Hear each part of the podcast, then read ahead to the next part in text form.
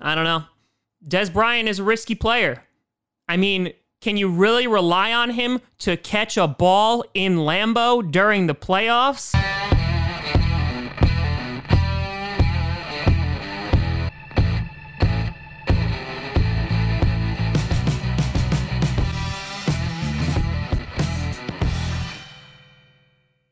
Grossi Posse Packer Nation. Welcome to another episode of Packcast, the podcast where you don't have to be a Packers fan, but it sure does help. I'm your host, Tom. It wasn't a catch in 2014, but it is today. But back then, no, we didn't catch it. Get over it, Grossi. And today we are going to be talking about who in the what now? Oh, Dez Bryant. Before we get to that, I want to do a big shout and thank you to a brand new YouTube member, and that is Good King 205. Thank you very much for your support. It is much appreciated. Now, there has been a resurgence of Dez Bryant news lately, as obviously the NFL has lifted the ban on working out players during this pandemic, so teams are now able to bring people in without the expectation that they are going to be signed. In addition, James Jones on the NFL network basically came out and said Dez Bryant should go to the Green Bay Packers. He should line up across Davante Adams and they should wreak havoc together. James Jones also mentioned that yes, while they insult his route running, he's never really been a great route runner or maybe his speed is not there, but what is always there is his ball catching ability, just not in 2014 in the divisional round at Lambeau. He said that that trait never goes away and so he could be a wonderful addition to the Green Bay Packers. I was like, you know what? He makes some decent points. Maybe it wouldn't be the end of the world to bring in a guy like Dez Bryant. And then I woke up from my stupor and was like, wait, that probably isn't a good idea. Let me explain why. Now, Dez Bryant is a three time Pro Bowler. The guy in 2014 alone had over 1,300 yards, had 16 touchdowns, and then after 2014, things started going downhill pretty quickly. He got a whole bunch of injuries throughout 2015, throughout 2016. He was actually released by the Cowboys and became a free agent in 2018, where the Ravens actually offered him a $30 million contract, in which he turned down because he wanted a prove it deal. So he went ahead and signed with the New Orleans Saints and in practice tore his Achilles. And that was the last we ever heard of Dez Bryant. So while he has been posting workout videos and him running routes and whatnot, whatnot.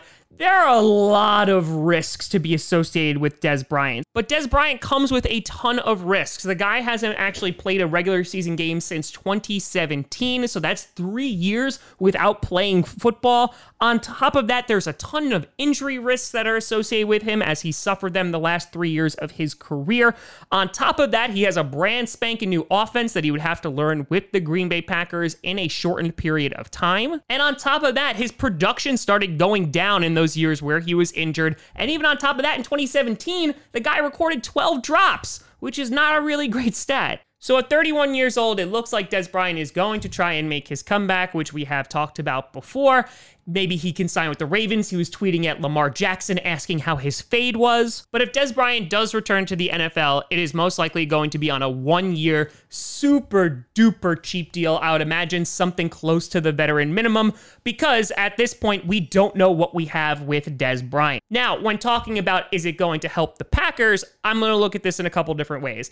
I will say, I prefer this question over the Antonio Brown question. But with Dez Bryant, there's no even guarantee that he is going to help the team in the short term, and he's definitely not going to help the team in the long term. We talked about this last week how if EQ or MVS or Lazard don't step up, we are going to have a void at the wide receiver position for the next Davante Adams when Davante Adams' contract expires. And so Dez Bryant isn't going to fill that void at 31 years old. Now, for the short term, if you're saying, hey, Tom, let's just sign him for a year, see what he can do, what have you Yes, is there a low risk? Absolutely. But on top of that, I can't find myself getting excited about a player who three years ago started to look like he was declining and coming back three years after not playing football and imagining that he is going to fix our team. So the short term benefits are honestly not guaranteed.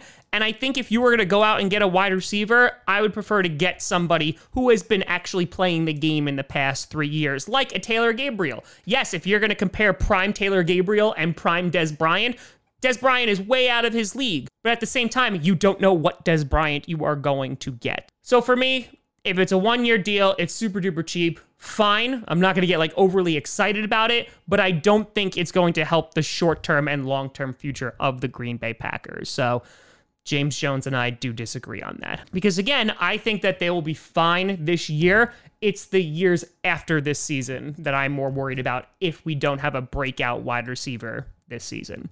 But let me know what you think down in the comments below. Would you take a risk on a guy like Dez Bryant, or are you more of like, let's go for Josh Gordon, or are you saying, hey, let's not bring in any wide receiver? Let me know. You can always find me at TomGrossiComedy.com or at TomGrossiComedy, all social media you see down below.